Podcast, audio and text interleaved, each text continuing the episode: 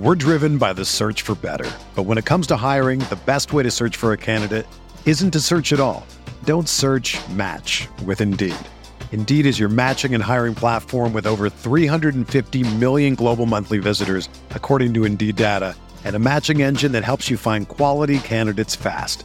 Ditch the busy work. Use Indeed for scheduling, screening, and messaging so you can connect with candidates faster. Leveraging over 140 million qualifications and preferences every day, Indeed's matching engine is constantly learning from your preferences. So the more you use Indeed, the better it gets.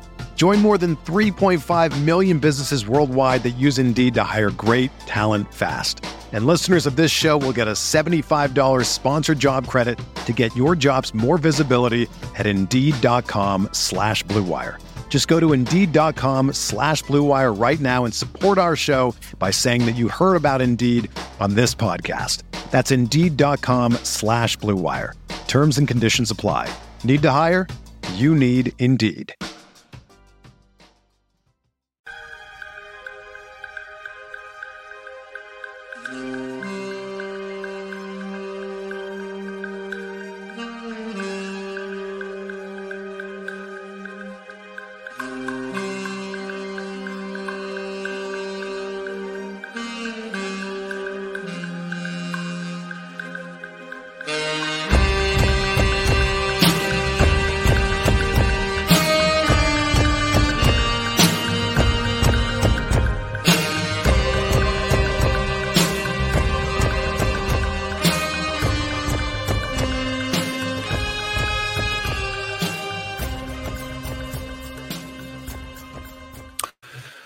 Ladies and gentlemen, it is a great night to be a Dallas sports fan. Welcome to Pod Mavericks Mavs Party. The Dallas Mavericks just defeated the Brooklyn Nets about an hour ago, 125-120. And then within a few minutes ago, the Texas Rangers just defeated the Arizona Diamondbacks in the 11th inning on a walk-off home run. What a freaking night for sports. I'm having a great time.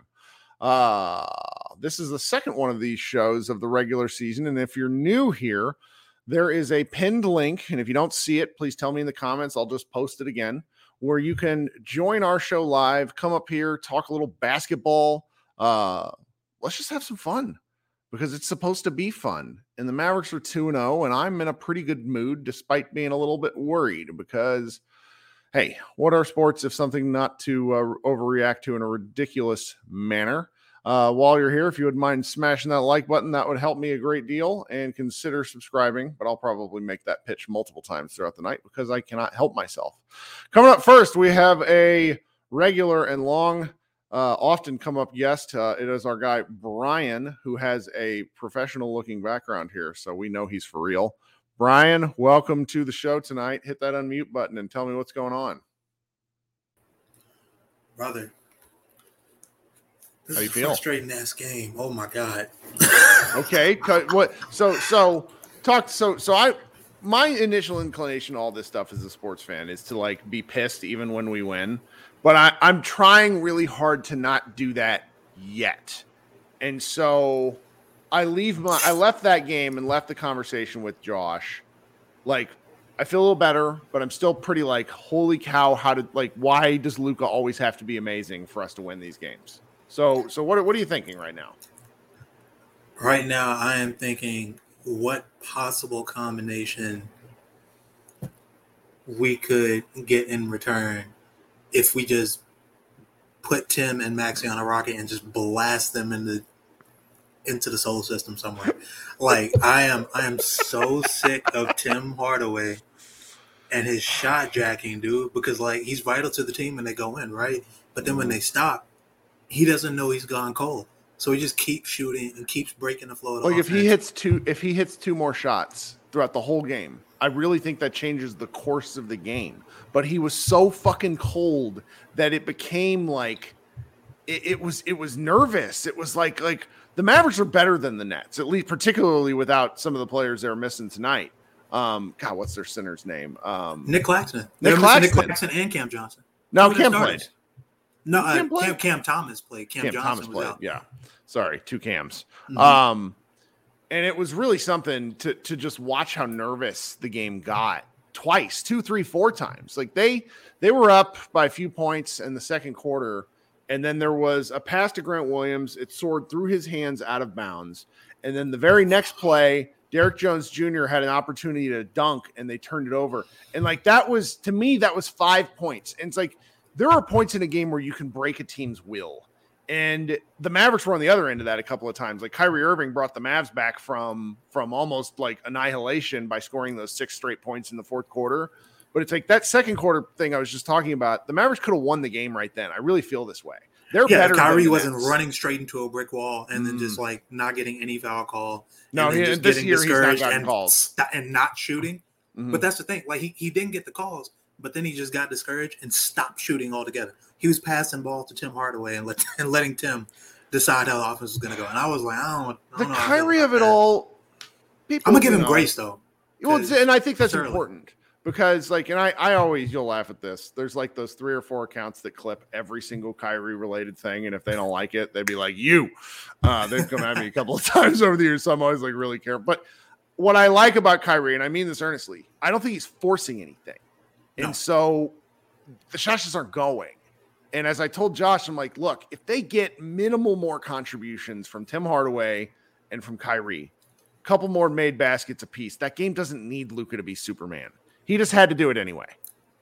Well, I mean, like, and so this is where the Tim thing comes back, because I don't think if Tim just wasn't out there at all, like we could have manufactured the 19 points somewhere else. If he just wasn't out there at all, if that was Seth instead, if that was Hardy instead, if that was, I don't know about Josh's, Exum, if that was Dante Exum instead, I think we get those points anyway, and not only do we get them, we get Kyrie able to get himself going a bit easier because he doesn't, like, give the ball up and then be absolutely certain that it's not coming back to him because the second Tim touches it, he's going to shoot it.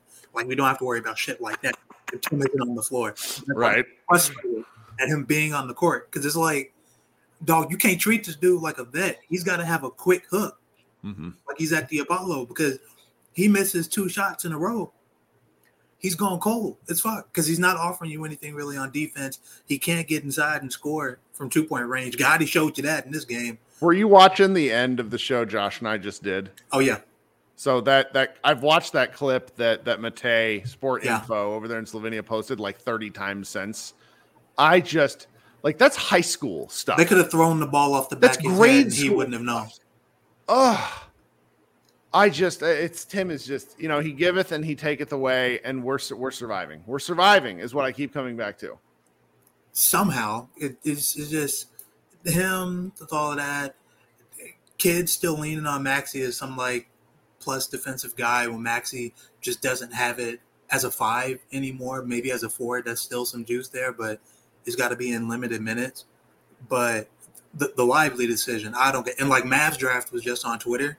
A guy whose opinion I respect and who I think genuinely knows what he's talking about. He was on Twitter defending. He was like, look, I don't see why this is controversial. Derek Lively. Who was saying that? I'm sorry. Mavs Magic Draft on Twitter. Oh, yeah. No, yeah. Of course. He would. Yeah, I like dude, but he was like, yeah, I don't see what the problem is.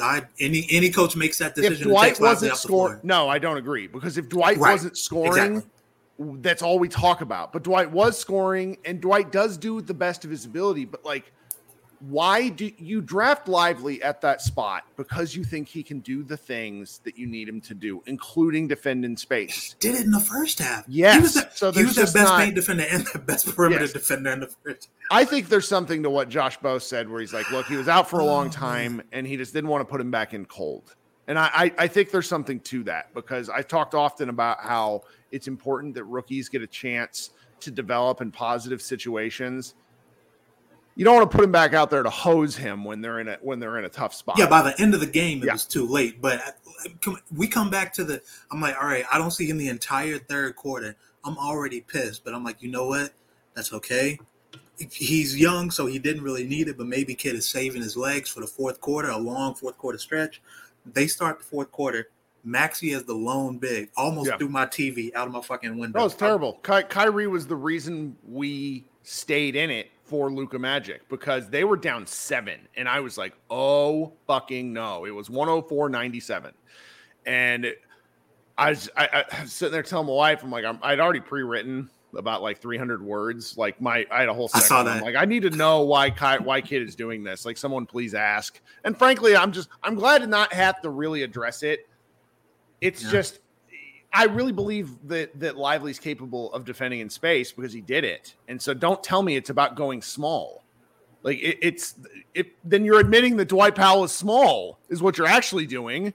Like, right. So you're admitting you have this small line. It's like, don't tell me that. Like a true small ball lineup is Dorian Finney-Smith at the 5, which is what the Nets were doing. Like, if you're saying, if you really want to combat like a small ball lineup, then the way that you would prove that is, okay, Grant, you're playing Grant at 5. That's right. So it's like, don't pee on my leg and tell me it's raining, Mavericks. Right. That shit didn't make sense at all. I can't believe he tried that, and I can't believe the people in that media room I can't believe it, but they let that fly. Oh, it worked. I'm just like, it worked. We're the a lot of fans, and this is what they hate about me. They hate about Mavs Moneyball. It's like, why can't you just be happy? And it's like, I am happy. I'm delighted, but we don't want to sit here and say in 4 games, let's say the Mavericks go on a skid. We at least want to be looking at what could have, like, what plays into those things. Like, I like basketball, not just like the process is as interesting to me as the result. Man, Luka had to play like 88 Jordan for us to beat a lottery team that didn't have 2 of its starters. What the fuck are we? Of course, people can be upset about this. Like, I'm excited for the win. I'm excited I got to watch that game. He played amazing, but my God in heaven, there were some awful decisions made, like with up and down. We're not playing deep enough into the roster. Like, I thought, maybe it's because we played 2 funky groups in a row. The Spurs and the Nets both have kind of weird groups of people. They're not like, neither one is what you would consider a traditional basketball team.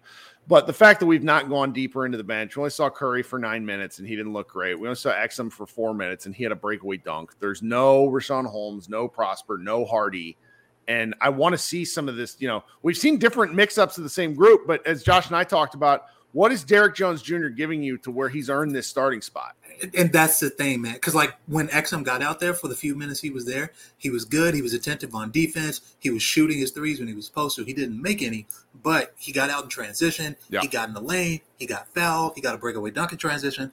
Like, he was doing everything that you needed to see from him in order to say, okay, this guy's playing really well. He needs to close this game for us because he's not fucking this up for us.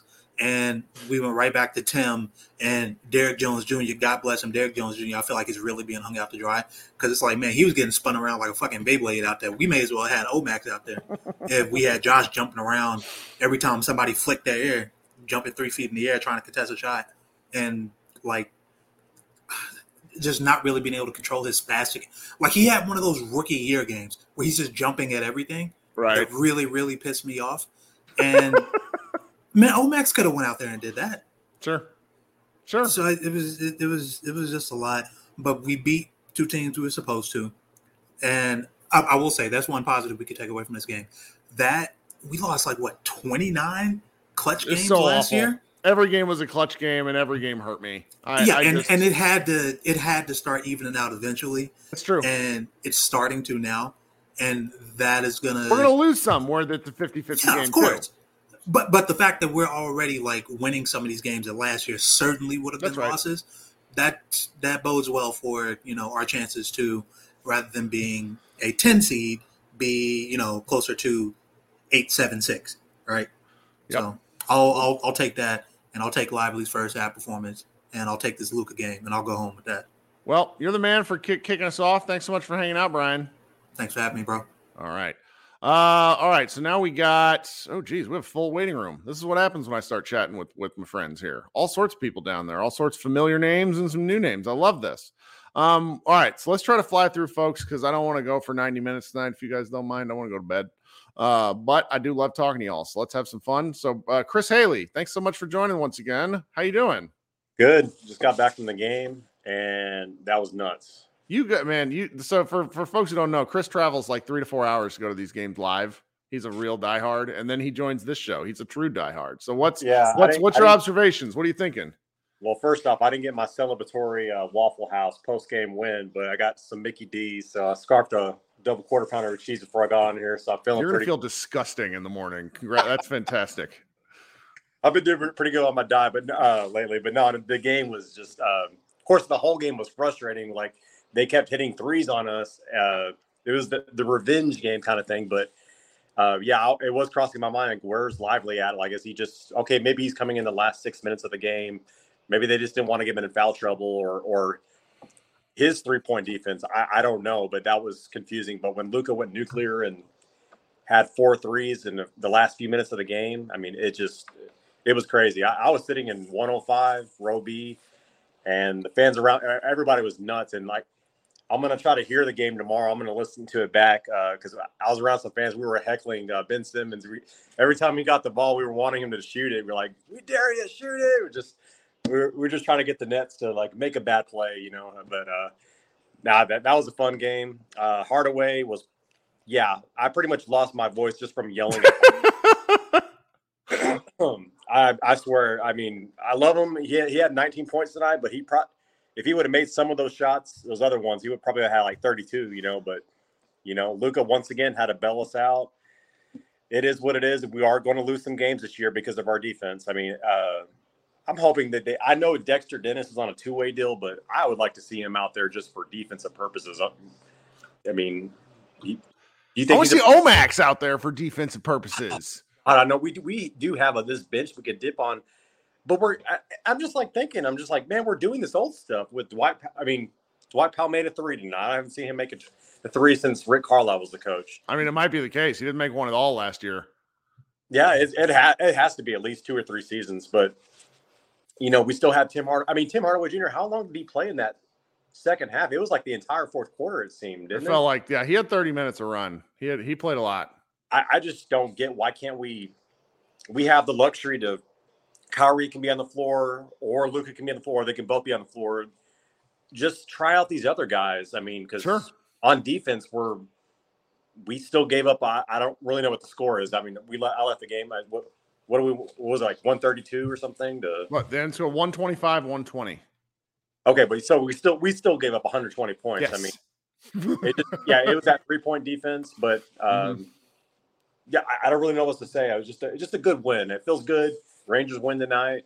Yeah, you know, we got the Grizzlies. We actually have a pretty decent schedule. Grizzlies aren't that great right now with John Moran. It's going to be a knife fight. They are 0-2. They lost to the Nuggets. That game's going to be rough and tumble. I really just feeling that the way the season was last year and how we're starting out now. We are healthy. Luka's healthy. Thank God. That we're going to start the season out pretty damn good. I feel good so far. I'm nervous about it, but I would rather be nervous and winning than nervous and losing. Yeah, at least ESPN will start acknowledging, which I really don't care what ESPN thinks, but I like starting quiet. I like not being the center because expectations only make when you don't meet those expectations, all you do is go down. So everybody thinks the Mavericks are Garbo right now. So if every episode of NBA Today, and I swear to God, since the season start or before the season, there hasn't been one mention of the Mavericks in well over a month. That's okay. They're not mentioning Luka or Kyrie at all. I'm like, okay, I guess we'll be under the radar. Let's rack up some wins early. Instead of the last previous seasons where we're putting ourselves in a hole where we're like 10 and 12, you know, start the season. So, but I'll let some other guys come up. I'm just glad we got this win, and hopefully let's keep this rolling. All right, man. Talk soon. Drive safe tomorrow. All right, thanks, Kirk. All right. Okay, coming up next. Let's see here. We got all sorts of folks. We're going to go, and if you run up against a notification when you try to join the waiting room that it's filled, just try again in a little bit. So I'm going to go to my guy, Jared, next. Jared, I think it has been quite a long time since you joined the show. How's it going? Not bad. Yourself? I am delighted. Thank you for joining us tonight. There's a couple of things that I wanted to point out. Like, in tonight's game, Curry was 2 of 7 from layups, like 29%. And 4 of 10 in the paint. You're not going to get too many nights like that with Kai. Yeah. The non-Luka Mavs was 6 of 22 from 3, so 27%. And teams that have shot over 48% with at least 23s were 52-3 last season. So to give you guys a little bit more math, there you heard this. So Jared just pointed out that non-Luka Mavs were shot 22%. From 3. No, 6 of 22, 27%. 6 of 22. Sorry, 27%. So Luka's makes alone made the Mavericks percentage point from 3 go from 27% to 42%. And yeah, the Nets shot 48% and hit 21 threes, and teams that shot over 48% with at least 20 threes last season were 52-3. Wow. So to get a win against somebody shooting that well is rare, and everybody else seemed to play horrible. So they really did. I didn't record, and I'm writing about the game, right? And I have all these notes. I have about 800 words a copy. And then Josh Bowe and I started podcasting. I'm like, well, we need to lead with Luka, and then we'll lead with other good stuff. And then I got past Luka, and I'm like, there's nothing else good. This was it was bleak. Yeah, that defensive possession you watched at the end of the last show, Tim Hardaway Jr. doesn't know what he's doing in defense. He's like people pointing at him where to go. He's facing the wrong direction. He's got no idea. That was so funny. Yeah. So, yeah, the positive is that is about as bad as you could imagine most of the Mavericks playing, and to come out with a win against a team who was hot from three, even though you should beat that team with no Nick Claxton and no Cam Johnson, still you've got to look at the positive in that. Like last year, we lose that game pretty much every time. Yeah. This year to come out with a win, even with what it took from Luka, like at least they held it together at the end. That's right. Jared, thank you so much. You got anything else? No, that's about it. All right. You're the man. Talk soon. Cheers. Okay, coming up next, I'm going to bring my guy Brandom up. Brandom is an oft-recurring guest from last year. He and I sometimes do have some internet slowness between the two of them. So between the two of us. So I'm probably going to not talk so much and let Brandom cook. My friend, how are you tonight? Can you hear me? Yes, I can. Kirk, can you hear me now? Mm-hmm. I got a new computer, so hopefully that speeds my voice up. We had my guy Austin on the other night, and it was like his computer was from 1992. So these things happen. I don't know what it is. It's software. So one thing I will tell people is that if you ever have a hard time joining, it works just as well through the phone. So, all right, talk to me. What are you thinking? Kirk, man, that was me that mentioned up the defense earlier on your earlier show. And while watching the game, I was like, man, they're just getting cooked on the inside and outside. They were getting hit by threes, and then they were, getting cooked in the paint too. So – I kind of wonder, like I said, I kind of wonder how much that goes back to coaching them, because when they were getting slashed on, it was like three defenders in the paint. It was just like when Spencer got that dunk in the first quarter, it was just like cakewalk to them guys. And I kind of wonder if it goes back to coaches not really emphasizing the weaknesses in what they see, or if it's just like kind of like you said, those guys are just so accustomed to playing NBA ball, it's kind of hard to adjust. I think they need more time together. I think they need film study, because a lot of these things when guys are out of place, sometimes it's because they make wildly bad decisions. Other times it's like what Josh and I talked about Josh Green maybe being a step or two off where he's supposed to be. And that causes like a cascade failure. So I think that if they get more time and they get more communication between them. And that's the thing you can always see is like they're chattering more, which is good because you want to know, all right, I made the mistake, my bad, I'll do this. They know what their assignments are. They have to execute. And the Nets ran, very much a five-out scheme, and they five-out and they just drove all over the place. And it was good to see some people really step up and try, like Luka, which is quite fascinating. And then other guys just get burnt, like they're burnt toast. So it's a little column A, a little column B. The coaching emphasis, it's like how much you probably don't want, like as much as it frustrates us to see kid not coach in game, there's certain things you can't take care of during the game. It's like we have to get together, look at this as a team on tape and say, all right, here's I made the mistake. This is what I need to do. And that's the sort of stuff I think they figure out over time. Yeah. And another thing, man, I hate being a Debbie Downer, but another thing is I noticed once again, Dallas, they kind of got out rebounded. That's been kind of the common theme if you think about it. For a while, Dallas getting out rebounded, not getting a lot of offensive rebounds. And once again, Luka's primarily getting the rebounds and another person. Think about last year, it was Luka and another person always got most of the rebounds. And same thing tonight. They only have 40 rebounds, whereas, the Nets had, maybe like 44, but that's still more. And, with them being, being a younger team, I'm hoping that Lively and some more guys can kind of, take that next step to fill that gap and, get more offensive rebounds too. Well, Lively's a big part in that. Offensive rebounds are also something that I think teams undervalue. I hope the Mavericks continue to push it, but when Lively's only going to play far fewer minutes than he did the other night, they're going to get fewer offensive boards. I mean, they grabbed 8 tonight.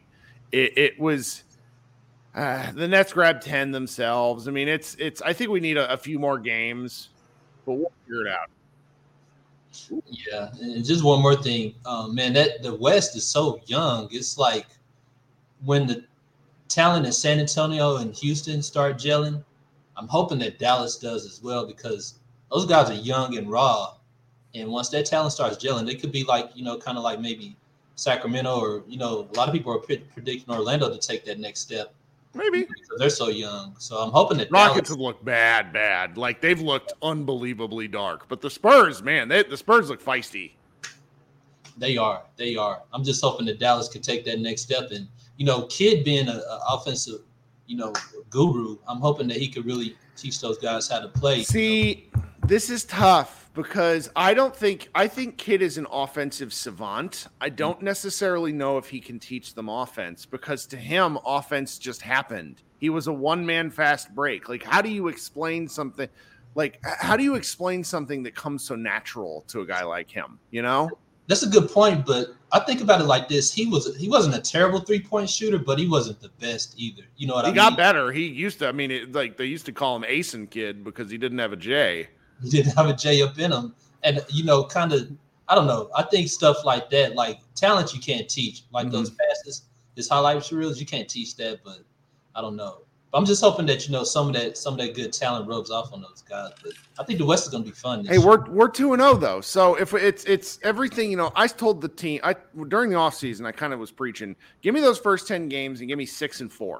You give me 6-4, that's a 60% win percentage over the course of the year. That's like 50. What is 60% of 82? I should know this math.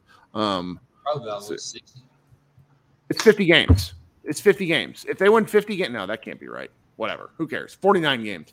I don't care. You win 49 games, I'm going to be freaking ecstatic, because these are the games they didn't win last year, particularly after January 1st. And so if, you know, some of the things we were wondering, like, can Lively play at all? Yes. You know, how do Kyrie and Luka work together? So far, hard to say, but they've won 2 games, and I think they actually work great. Like, some of the questions that we had are not as pressing as before. And so if you're winning games while answering those questions, that makes suffering some of the losses later on a little more palatable. Because, like, do you remember when we lost the opening game last year because Kidd played JaVale? And it's just like there were at least 15 games where I'm like, why did Jason Kidd do that thing? And so it's like you win 3 or 4 of those at the end of the year, it matters. So. And just one last thing. And think about this. I'm like, you know, I wonder if he primarily put Tim out there to load this box score to give them a lead, you know, that first game. And if he's kind of like, Tim, you're going to be the guy to give us so many points, to give us, you know, a boost in the first quarter, second quarter. You know, you're going to fall off that second half, but we need some type of scoring. I wonder if that's his job. You know, kind of like West, they expect him to hit so many threes, and that's it. If Tim is kind of that guy where he's just going to be the person to get the engine started. I also think Tim's out there is like trade bait, where it's like, hey, look at this Tim Hardaway. He looks fantastic. And the problem is he's shooting 35% from the floor. So, all right, my friend, thanks so much for joining. You got anything else? That's it. Thank you, Kirk. All right, we'll talk soon. All right. Let's go next to Simon. Simon, how's it going? Hey, can you hear me, Kirk? I can. You sound great. What's going on? Yeah. Well, I don't have my camera on because it's. That's okay. What time is it here on the East Coast? Almost 1 a.m. Sure. I waited this long, so but I'm glad. Oh shit! I'll try to prioritize my East Coast guests. Don't worry. That. Hey, it's all good, man. It's all good. So I'm just trying to, you know, I'm a little tired, so I'm trying to collect my thoughts. A couple of things. Did you have fun? Oh, it was a hell of a game.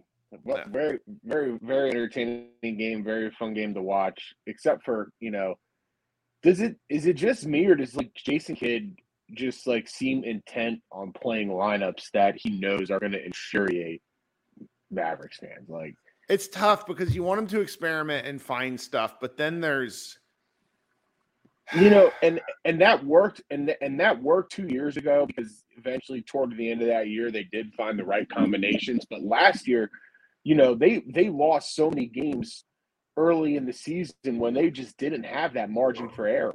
And right, you know, and the West is going to be just as tight this year, and where you start Derek Jones Jr. in back-to-back games for what? For, like, what are you going to see from Derrick Jones in a game that you're not seeing in training camp, that you're not seeing in practice, that you're not seeing in the preseason, that you're going to put him out there in the starting lineup and he's going to show you something that you didn't know, like you thought he didn't have? I mean, I don't understand. And then in the fourth quarter, oh my God, you know, they had Maxi and Dwight out there in the same lineup. And then I think it was, you probably can remember, I think they had Kyrie, Dwight, Maxi, Josh, and Tim. Like, what kind of freaking lineup is that? That he's like, what is that? Can you explain? I don't have a good answer for you, because Derek Jones was like the last dude we signed, and for him to be a starter makes me feel like I'm taking crazy pills. He's a minimum player. Yeah. I mean, I think he has a role. I didn't think it would be this role. Yeah, I mean, his role is like when Grant, and you know, like when Grant can't go, you know, he's like kind of the next man up. But when all the other forwards are healthy and available, he really shouldn't see the court. Now I got to get this off my chest. Like, let's hear it. Tim Hardaway Jr. All right. And I know I'm not the first guy to come on tonight to vent about Hardaway, but I just really have a particular distaste for the way that guy plays basketball. Now, I'm sure like most people listening have played basketball at some level or played pickup, you know, and you know, like that one guy who, you know, like as soon as it touches his hands, like, you know, that's going up. There are times when like Tim Hardaway gets the ball, like when he crosses half court, you just know it's going up. You don't even have to like. You don't even. Like, all right. You ever see that gif of that fat dude shooting 3-pointers, and all he's doing is hitting like the top of the glass, and it looks like that's what his shots look like when he's off. It's like it's honestly kills me. The thing is, you know, but the ironic thing is, like, even when he's making shots, I like him even less, because then that gives him the gumption to then go and shoot more because he's hit a couple. And it's just like, that's right. Like, it's almost like I'm rooting for him to miss so that Jason Kidd can mercifully yank him out of the game. So I don't have to sit through this. Like, you know, just from my personal experience, like I played junior college basketball, right? Where you have a bunch of guys who are, all they're trying to do is get their stats and get noticed so that they can get to the next level. And so I had 5 Tim Hardaways on the court at all times. So it brings back bad memories, and it oh my God! I got the gif of the fat guy shooting. Just so everybody can know what we're talking about. I pulled it up on the screen. I think one of the earlier guys brought up that one sequence where he missed that floater in transition, and then Josh saved it, and like he's got his back to the basket and just turns like. I mean, there's no rebounders there. You know, Brooklyn's got 3 guys under the basket. There's not. It's like, what the hell? That was a bad YMCA move. I hated it. I gotta ask you this too, though, like, because I was looking at the stats, and you know, Brooklyn's 3-point shooting. They shoot 21 of 43. Now, I'm kind of debating myself about this. Is that, you know, it did seem like they got really hot from 3, and I don't know if that was just the Mavericks, you know, playing bad defense or they're built to play like that.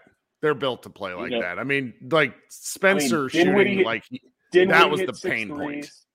Yeah, Dorian hit 4 threes. I mean, yeah, I mean, and Royce O'Neal, I think, hit 3 in the fourth. I mean, there was a point in the fourth quarter where it didn't seem like Royce O'Neal was ever going to miss another shot, and I mean, there most of the takeaways from this game, like every, you know, seems are negative except for the fact that Luka good, yeah, no, that's the correct takeaway. Everyone was bad, Luka good, and I hate it that it's that simple, but it really was. I mean, I kid you not, The ESPN, I just went to it because I was curious. I was going to pull up the box scoring because I closed out of it. On the right side of the page, the top headline, Luka Special wins it for Mavs, wows everyone. That so, yes, like that was more or less the gist. Luka good, news at 11. So, and one more thing is like, you know, that the one shot he hit, obviously, toward the end where he basically shoots a hook shot on the sideline where he banks it in. One of the things I get frustrated with Luka is whenever I see like the videos, and I think Grant asked Seth, you know, he does a pretty good job on his YouTube channel of like, you know, he posts like the pregame workouts for Kyrie and Luka, and like he really does watch, shoot stuff like that. He really does. He screws around. He does, but it frustrates you because even when he goes through his normal routine, he doesn't look like he's shooting everything, every like regular shot that you would take in a game, like with purpose, as opposed to a guy like Kyrie. When like Kyrie goes through his routine or whatever, you know, it seems like everything he does is purposeful. You know, he goes right hand, left hand. He goes pull up jumper going right, pull up jumper going left, and just kind of alternates. But it all seems like very purposeful. Luke is out there just like he's kind of joking around. He's like slapping high fives, and then like he gets bored and he throws up the like floater where he tries to touch the rafter and then make it. And then you're just like, what the hell does he do? But then he goes out in the game and makes a shot like that. Like, I guess there's a method to it. I don't know. I don't know. We'll see. I don't know, man. But thanks for letting me in. Sure. Thanks for staying up late. Talk soon. All right. Talk soon, Kurt. All right. We got like five people left. I'm going to let my guy Ewan go so he doesn't get in trouble with his wife. He's up late. I can tell. What's up, man? Hey, what's up? We back, baby. 2 in a row. Feels good, right? 2-0, yeah. Man, I'm not going to talk about Jason Kidd. Sure. We have 80 games more that to discuss. I'm not going to talk about Tim Hardaway because we know once he put his head down and start to drive, that's like recipe for disaster. I'm not going to talk about that. What I do want to talk about is if you look at Kyrie's reaction to that Luka shot under the basket, he's just like, what the fuck? Like, did that really happen? Like, he's in awe. And, you know, Kyrie played with LeBron. He had to deal with that aura and the awness of LeBron. And now he's playing with someone else, and he's, like, really seeing it. Like, you know, all the media people that would say, you know, Kyrie's maybe the best player. Luka's not the best player on the team. And that moment, I think Kyrie just had I wouldn't say epiphany, but it's like, yo, like this guy's really, like he's really that good. Like he's really great. You know, so, you know, we haven't talked about Kenyon Martin's really interesting comments on that one show, and there's a reason why, because I don't really want to give oxygen to that sort of thing, but I think it's just to sort of talk about it in the context of this game. I think it's hard to explain Luka to people who haven't played with him, because there's a certain I think the French would say je ne sais quoi, like an indescribable thing about him that makes him. Right. And when you play with him, it's like, oh, okay, I get it. And I mean, Spencer felt that way. You could like Spencer kind of talks about it, and I wouldn't shock me if Kyrie does later. It's like Kyrie's one of the greatest basketball players on the planet too. But there's just something there right now when a guy's cooking that you just got to step, because Kyrie's done it. Like, we'll probably see Kyrie do it this year. It's just, it's great whenever another guy can like watch it and go, oh, okay, I get this now. Yeah. Because he didn't really get that experience with those games, because they were awful last year when they were, I mean, the team was bad, but the Mavericks didn't win. Yeah, true. And you know how, you know, Grant Williams, he was on the opposite end of a lot of those Luka buzzer beaters being a Celtic.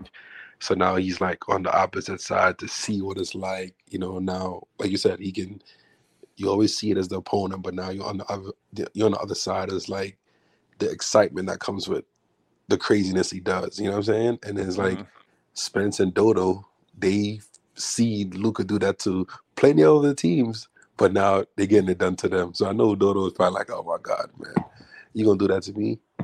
Like, you really gonna do that to me? So that was one of the fun parts of the game tonight. And last thing I have to say is just, I know Kyrie might take a while to get warmed up because, you know, he's a little bit on the older side, but it's just, I would like some games where Luka don't got to go bice. He don't got to go, you know, Super Saiyan for us to win. I want a 21-point game, you know.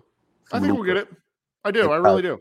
Yeah, and Kyrie go off for like 35, and Luka just chill. You know what I'm saying? Like, I don't want him to have to continuously have to drop 40. I don't think he'll 50. Have to. I really do think he'll be better. He'll be okay. I'm not like the kind of shots Kyrie's getting are good shots. They're not going. You know, and he made a couple in game one, like the twisting fall away layups over big guys, where it's just like, yeah, he's this dude's a wizard. So it's like once he'll get some, like he had a it was a left-handed layup in the first quarter not go, where you could tell he was just like, what in the fuck? Right. And that just is kind of, that was the way the game went. That's all right. Yeah. Oh, sorry. One more thing. Like towards the end of the game, like 3 minutes left, you know, how we spoke on the last recap, but you know, the running up and down, the fast pace. It's like I said, it's always good. It's good for the show. It's good for the eyes. It's good for you know, the fans. And Luka, you could tell that Luka sensed that like the game's getting out of hand now. We're doing too much bad possessions. He got the rebound. He's like, yo, let's calm down. Let's run a play. Like, that's fine in the fourth. Be the hammer in the fourth.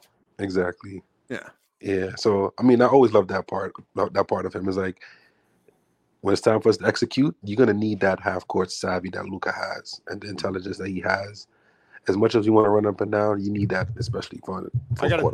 It's midnight, so I got a take that I've been sitting on. Did you watch any of the Bucks game the other night? With Dame, So Dame got 17 free throws and was just a killer. And they did something for Dame that I want to see the Mavericks do for Kyrie, which was set a screen to half-court. Super high screen and let Kyrie go downhill. Not Luka, Kyrie. Right. Let speed and the side to side really help. Because I mean, Dame is a special player. Kyrie's a different kind of player, but Kyrie's like short game, like the 15 foot is murderous when he's got it going. I just want to see something like that. Yeah, that's good what the Bucks are doing. They pretty much screen for Dame at half court like he's. I want to see that. Like, you know, we get tired of the Mavericks end game stuff where it's like dribble, Luka. Give me some of that with Kyrie. Give me some super high screens and like an actual screen, not this horse shit where they all like, a screen and people are 12 feet away from one another. Like that's not a screen. That's a switch. Yeah. Oh well. All right, man. Listen, I'm always excited for the wins. You know. That's right. Keep it going, baby. All right. Talk soon, man. Right. Yes, sir. Okay, David, welcome to the show. How you doing? Pretty good. I'm on my phone, so hopefully this looks good. All right. Yeah, no, man, it's easy. That's what I keep trying to tell people. It's like you can just hop in here like this. Yeah, Wi-Fi has been out, so I had to watch the Mavericks game on my phone as well. Dedication. That's what I like to hear. Yeah. So, you know, I've been on this Mavericks roller coaster with y'all since like 2019 or so, and it's just. And like I'll be honest, like at first it was like, oh yeah, like I liked more Locked On because it was because they were more positive, and then now it's been more like, oh man, like I was calling for the Kirk Rage in the summer, in the chats, and I was just like, oh man, I did not like our off season very much. I thought it was okay, but then preseason came and I was like just really, really disappointed.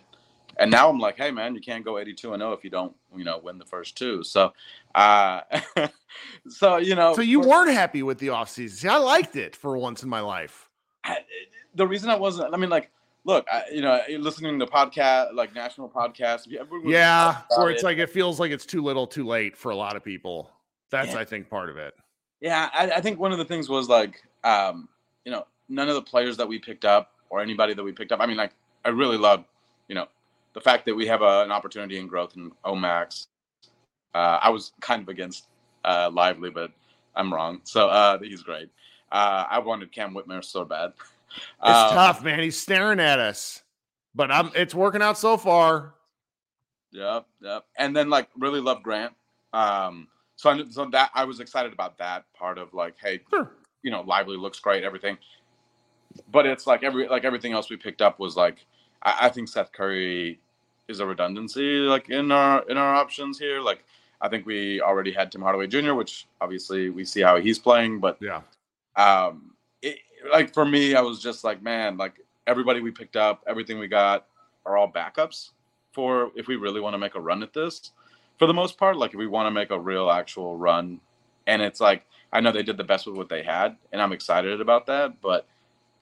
it's just a roller coaster for me. It's like we played really bad, and then in parts of this game, but we won the game. And being excited about that and seeing Luka just, I mean, I think Luka is going to have a statement year this year because like you start looking at it, like he was been kind of disrespected in the MVP chat, right?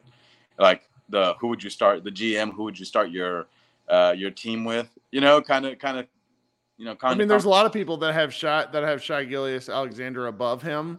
And I really like Shai. I think he's fantastic, but Luka's done it. It's not like a done it once, like done it repeatedly. And the Thunder have kind of made the playoffs once. And that's not on him. It's part of him, but it's let's everybody take like it's a new thing. I remember this when Luka was the flavor of the month, you know, in his rookie year. It's like eventually everybody becomes the villain. And honestly, I'm surprised that hasn't, you know, I'm surprised that wasn't a bigger narrative coming into the season, but I think everyone was just kind of bored with the Mavericks. And if they're able to be functional, then they go from being that to being interesting. Yeah. No, I have hope only in the fact that like the West is really tough and we have to win the games that we have to win. And I think like we need to beat Memphis, but like these first two games were games we were supposed to win. So yep. I'll take positives out of it, but, you know, I just can't wait for you know, I hope we don't have to have Rage Kirk later, but, you know, this is great. So I just want to say awesome podcast. Thanks so much, man. Appreciate you listening. I love those Locked On guys too. Nick and I hung out a week ago and I hadn't talked to him in person in a while. And I'm just like, man, I was more bummed out that him and Isaac aren't going to be doing shows together anymore than I would have possibly, you know, it's just kind of weird. So you get oddly emotionally attached to your basketball, to your sports things. So David, thanks so much for joining. I hope you come back. Thanks. All right. Krishna. Actually, you know what? Krishna, you're coming up next, but I got to make my pitch. It's too late in the show, but I should have done it at the 20-minute mark. Like Jonathan always tells me to. Please subscribe to the show. Please like this show. Please tell your friends about this show. We're grinding away. I'm hoping to get to 5,000 subs by the end of the year. We gained like 150 the other night, which was pretty cool. So if you guys would do that for me, I'd really appreciate it. We're driven by the search for better. But when it comes to hiring, the best way to search for a candidate isn't to search at all. Don't search, match with Indeed. Indeed is your matching and hiring platform with over 350 million global monthly visitors, according to Indeed data, and a matching engine that helps you find quality candidates fast. Ditch the busy work. Use Indeed for scheduling, screening, and messaging so you can connect with candidates faster. Leveraging over 140 million qualifications and preferences every day, Indeed's matching engine is constantly learning from your preferences, so the more you use Indeed, the better it gets. Join more than 3.5 million businesses worldwide that use Indeed to hire great talent fast. And listeners of this show will get a $75 sponsored job credit to get your jobs more visibility at Indeed.com/Blue Wire. Just go to Indeed.com/Blue Wire right now and support our show by saying that you heard about Indeed on this podcast. That's Indeed.com/Blue Wire. Terms and conditions apply. Need to hire? You need Indeed. If you're a basketball junkie, then you know there's no better time of year than the NBA playoffs. Twice a week, JJ Redick is cooking on his podcast, The Old Man and the Three. He has guys come on in all stages of their careers to talk about the league and share stories you won't hear anywhere else, including Devin Booker on why he talks so much trash, Ray Allen's epic free throw competitions with LeBron in Miami, and the moment Tyrese Halliburton knew Pascal Siakam would be a good fit in Indy. In addition to player interviews, every Monday, JJ breaks down the top three things happening around the NBA with unmatched analysis, not outlandish takes, and is often joined by masterminds of the game like Tim Legler to dive deep on rookie reports, trade breakdowns, and why is mean mugging now a tech? You won't find another outlet that covers the game as comprehensively and with such insight as JJ does it on The Old Man and the Three. Make this your companion podcast during the playoffs. Listen to The Old Man and the Three ad-free on Wondery Plus or wherever you get your podcasts. Krishna, welcome. What's up, friend?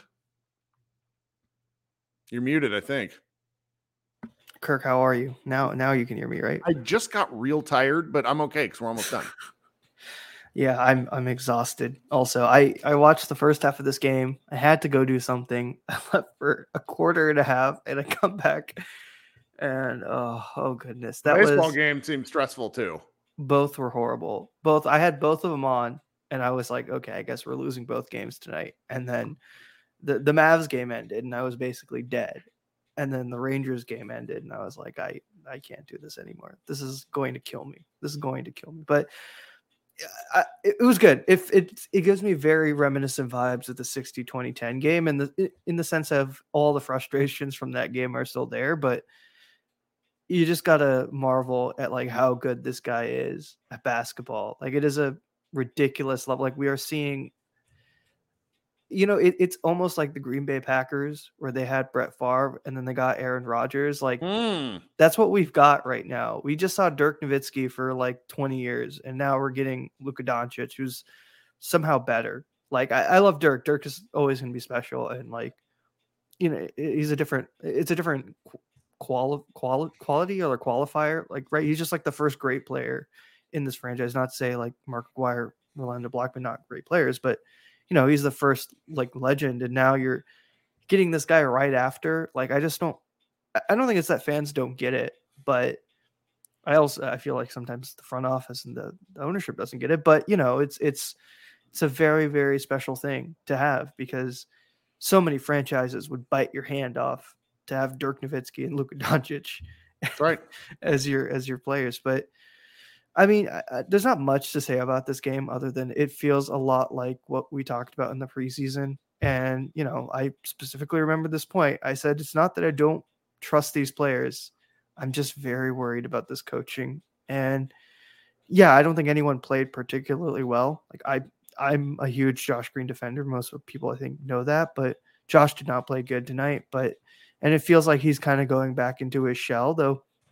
He's taking shots, which I don't mind, and he's still giving you energy, but he needs to be more productive. You know, I think he would say that also, but I don't know what it is. Like, just, I feel like you start him. Like, I don't understand the lineup calls and the rotation calls. They feel very, you know, it feels like you're trying to play chess and you're playing checkers, you know, like that's what it feels like with Jason Kidd. Is he's trying to, you know, castle, and you're playing checkers, Jason. This is not chess. That's right. And he's making things too complicated. And, you know, it feels almost the opposite of what, you know, Jason would have complained about when Rick was his coach, where he would have said, oh, you know, everything is too complicated. I don't need all this stuff, where Jason is now doing the opposite, where he's making things too complicated when it needs to be simple. And it's a very funny, ironic thing in a way, but like, I'm not going to complain. You need these wins. You know, these were the games that just didn't go for you at all last season. Like, we were horrible in clutch time all season. So it's very good that you can just rely on a guy to hit 4 threes in a row. That's right. and get you a win. But it'll be interesting. The Mavs have always, for some reason, played the Grizzlies well. And I think part of it is the Grizzlies they've just never had a great half-court offense. And no, and it's rough right now. The only thing that's rougher is what's going on in Toronto, which is basketball war crimes. If you've not checked out what they've had, they scored, I think, I'm going to go just pull this up. 103, I think. They scored 103. The Raptors did? I think so. They won, but they lost by like a point. There was something going on in the first half, because I have to check. Yeah, the Toronto scored 35 points in the first half. And then the game went to overtime, and it was 103-104. That's they had 58 minutes of basketball. They scored 103 points. That is like 3 yards in a cloud of dust basketball. The worst part about that is I'm pretty sure they have like 5 guys on expiring contracts. But I would take like half their players. Oh, yes, you're right. Like Pascal, OG. I don't know. I think Gary Trent is on. Like, they have like so many guys on it. Masai Ujiri is. I don't know what is going on there, but you know, that's its own problems. And I think it's interesting. I think this defense definitely needs improvement. We saw this even in that 2020. I'm not super worried about it, because I think a lot of that switching and like the communicative stuff, I think it comes with time. I think so. And too.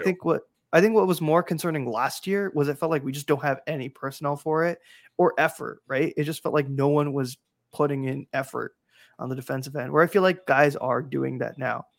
Really the only other concerning thing was I would have said Lively was playing well up to when he was playing. I think playing well. It feels like a cheap excuse to say, oh, they're going small ball and he wasn't playing well. Because I remember vividly this drive. I think it was either Cam Thomas or no, it was Lonnie Walker. I get Cam Thomas and Cam Johnson confused, which is why I've avoided saying it for almost 2 hours now. No. I was thinking Lonnie. I was thinking who was the small point guard that drove. It was Lonnie Walker. He just drove, and it looked like he beat his man. Right. I think I don't know who his man was, and Lively is just there and just goes vertical, and he does a great job just stopping Walker. And it's like, yeah, I get they're playing small, but they're going to drive on you. Like, you don't have the perimeter defenders of a Toronto who are long and lanky, but not like big, you know? Yeah. It just felt like a overthinking situation, which unfortunately I think we're going to think about it all week. And it's a very funny contrast, you know, not to get too much into baseball. Bruce Bochy is like the exact opposite. The guy like doesn't overthink anything, so it's a lot of vibes from the other coach. Yeah, he's been in this position. Like, he's won 3 World Series, and I think it's like his third team to take to the World Series, which I think is a record. Also, like, he's 6-0 in Game 7s, which is like, that is an insane stat. But he's very much like a opposite. He's kind of like I don't know, like the NBA. He's kind of like Donnie Nelson in some ways, where it just feels like Donnie knew what to do and in the moment, like he just figured it out. Like, you know, it's why like he got so many weird teams to perform for no reason. Yeah. But you know, we'll take what we'll get. I think not the worst, not the best, just happy to get a win and get out of here. Honestly. All right, just man. Prep for Monday. Well, yeah, Monday. What time does Monday's game start? Because these 7:30 starts make me mad because they're really 7:50 starts. When is that? Don't get me started. I'm pretty sure it's 7. I saw. Is it an away game or a home game? Says the guy who is running the podcast. It is. If it's an away game, it'll be 7:00. What the heck? It's not telling me. That's great. No, it's at the Grizzlies. Yeah, 7:00 start time. Oh. All right. Yes. Okay. We can do this. Yeah, because I saw you and Nick like 3 Dallas teams are playing that day, which I'm like, yeah, I don't. That graphic was wrong and made me angry. And it's like, did someone make that? Anyway. No, whatever. They are. They're all playing on that day. Oh, that's the same day. I thought that was today. No, that's what I thought too. I was like, I know 2 of them are playing. No, they're all playing on Monday. All right, man. We'll talk soon. Thanks for hanging out. Yeah, take care, Kirk. Good night. We got 2 more folks, and we're gonna go to bed. Partha, sorry to make you wait so long. Thanks for joining the show. Hey, can you hear me? I can. Welcome. Thank you. Geez, I don't even. I was thinking about what I was trying to figure out what to say the whole time here, and now I have nothing. That's okay. What did you like? Tell me, what was your favorite play of the game? I'll interview you. I mean, I just want to start with, like, Luka is absolutely in, like, MVP best player in the world form. Like, I think you could see it in the second half when, like, things started to, like, feel like it was slipping away a little bit. And, like, you could see him, like, getting angry a little bit, like, talking to the refs, like, flopping around a little bit. But, like, we didn't see him all last year make the adjustment. Coming into a half, being like, okay, lock the fuck in, you know? Yep. Like, and he did, like, because the team just wasn't good enough for him to want to. I mean, I'm not making excuses, but, like, you're digging yourself into so deep a hole, it's hard to motivate yourself to come back that hard, you know? Yep. And, I mean, he's playing as good defense as I think we can expect him to. And he was, I mean, sensational tonight, but it feels like, I mean, just, again, what Krishna said, a lot of overthinking from Jason Kidd. And the thing I was most excited about going into this season was that we were almost never blown out last season, right? It was always a close game. We always got to this situation, basically. And I thought that we had enough around the margins to where that – I didn't think we were going to, like, start blowing teams out the way we think that, like, an easy win should be. I think we're still going to be in a lot of these games, but that's I think what we'll have tonight was going to be. I was wrong. Yeah, I know. And I just feel like we just have just enough to where more often than not, those things will kind of scrape out for us just because, I mean, at least they should if the best players are on the floor at the same time, which again is not a guarantee with Jason Kidd. Because, I mean, I don't remember what the stat was, but it was like in the minutes that they had, it was Luka, Kyrie, Josh, Grant, Derrick Lively. It was like a +88 or whatever, just an absurd number. And it's just so clear they all work well together, or well enough to where it's clearly the best thing you need to do. So I don't know what's happening there.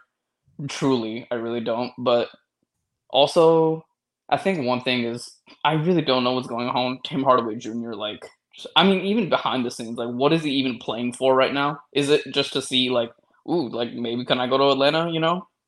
Yeah. It's just extremely frustrating. Like, because, I mean, I honest to God, I've been defending Tim all summer. Like, God bless him, he went to war with Luka when nobody else did, you know? Right. And it's just, like, it's just truly not winning basketball in any sense of the word, like the way he's playing. So it just makes you question, like, how things are being handled. Because obviously he's been dangled every trade deadline for God knows how many years, you know? So it just feels weird. Like, this is definitely coming to an end, but not nearly in the way that either party thought it would, you know? It's really something else. Let me read you what. So this is Tim's final series of I don't know at what point this was, but if you go to NBA.com, you can see kind of like individual stats when you click through when you click through box scores. This is Josh Bowe sent me this. Jump shot, missed shot. Driving float, jump shot, missed shot. Running jump shot, missed shot. Jump shot, missed shot. Jump shot, missed shot. Driving layup shot, missed shot. Pull up jump shot, missed shot. Jump shot, made shot. Driving floating shot, missed shot. Driving floating jump shot, missed shot. So for those of you who are at home, 1, 2, 3, 4, 5, 6, 7. He was one of his last 10. That's remarkable. Congratulations, Tim. Honestly impressive that he found a way to keep getting the ball. Mm-hmm. Well, they just kept, like, because the willingness to shoot is extremely important. Like, when Josh Green does his, like, insta-pass bullshit, it's really painful. And at least Tim will put up the shot, but my God. Oh, well. Well, thanks so much for joining. You got anything else? Yeah. I just think that I just hope to see the best players on the floor at the same time. That's all it is. Well, man, we'll talk soon, okay? Yeah, have a good night. All right, you too. Leo, take us home. You ready to talk a little bit more basketball, Kirk? Sure. So I would just want to pick your brain. What did you think about Luka's substitution pattern? Do you think it's because he hasn't gotten enough practice, or is it more of like, we want to try this out? You think it's a new thing. And I hope they keep going with it, because I don't like the 12-minute bursts. The goal for him should be to get in Nikola Jokic type shape. Jokic is not particularly fast, but what Jokic did in that finals run was essentially never ever stop. And it's to get in that kind of cardiovascular shape takes years. It is not something you do overnight. It takes years. So, and just to kind of go off of that, like, how much of Kai looking somewhat like Kai again makes those 4 minutes in the first quarter not feel so horrible? Oh, it's a completely different ball game. Like, if he's able to look like a reasonable, like, he doesn't have to be a superstar, but tonight, like, these have been two of the rougher Kyrie performances. He's played great in specific segments, which allowed them to win, but the overall performance, I think everyone would say, was kind of I mean, tonight what saved him was his free throws. He went 1 for 3 in the fourth. Well, him being automatic at the free throw line is it's so important.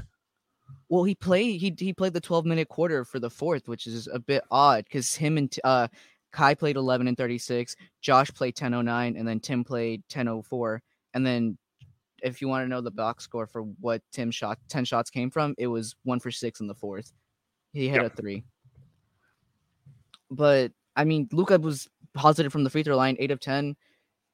Is this an outlier, or maybe free throws are good again? I need something, man. Well, like, what did he shoot tonight from the line? He was 8 of 10, 80%. Luka was? Yes, sir. Then maybe I'm just remembering the two that he missed very specifically. But, okay, I'll take 8 of 10. I'll take 8 of 10. He was 4 of 4 from 3, 4 of 4 from the free throw line. And then everyone else was, Kyrie was 4 of 4 from the free throw line in the fourth. Josh was 3 of 4 from the free throw line. And DP was 2 of 2, scoring 11 points in the fourth quarter. Pretty amazing. I mean, but, I mean, just to end this and looking forward, if we beat the Grizzlies on Monday, we have two division. We have two in conference, or is it division, or is it, what do we call it? You call it division, and division wins are important. Matt Morris talked about this. It's pretty indicative of how you end up finishing. So getting a lead in the conference would be huge, or a division would be huge. All right. Again, that's the end. I mean, can you imagine going 4-0 facing the Nuggets for the first, trying to fight for the first seed? I prefer this over what we did last year. Absolutely. All right, man. Thanks for taking us out of here. You too. Sure. All right. We've closed out over an hour. Thanks so much for hanging out. Great Dallas Mavericks win. If you want to head on over to MavsMoneyball.com, we've got a number of posts up. Probably not as many as last week's. Half our staff was watching the Rangers game, as I instructed them to. I am unfortunately married to a Cardinals fan, and I'm not really a baseball guy, so I couldn't fake and act like I watch baseball. But I'm happy for my Rangers fans friends. Please like and subscribe. We'll be back on Monday night with a little bit earlier, thank goodness.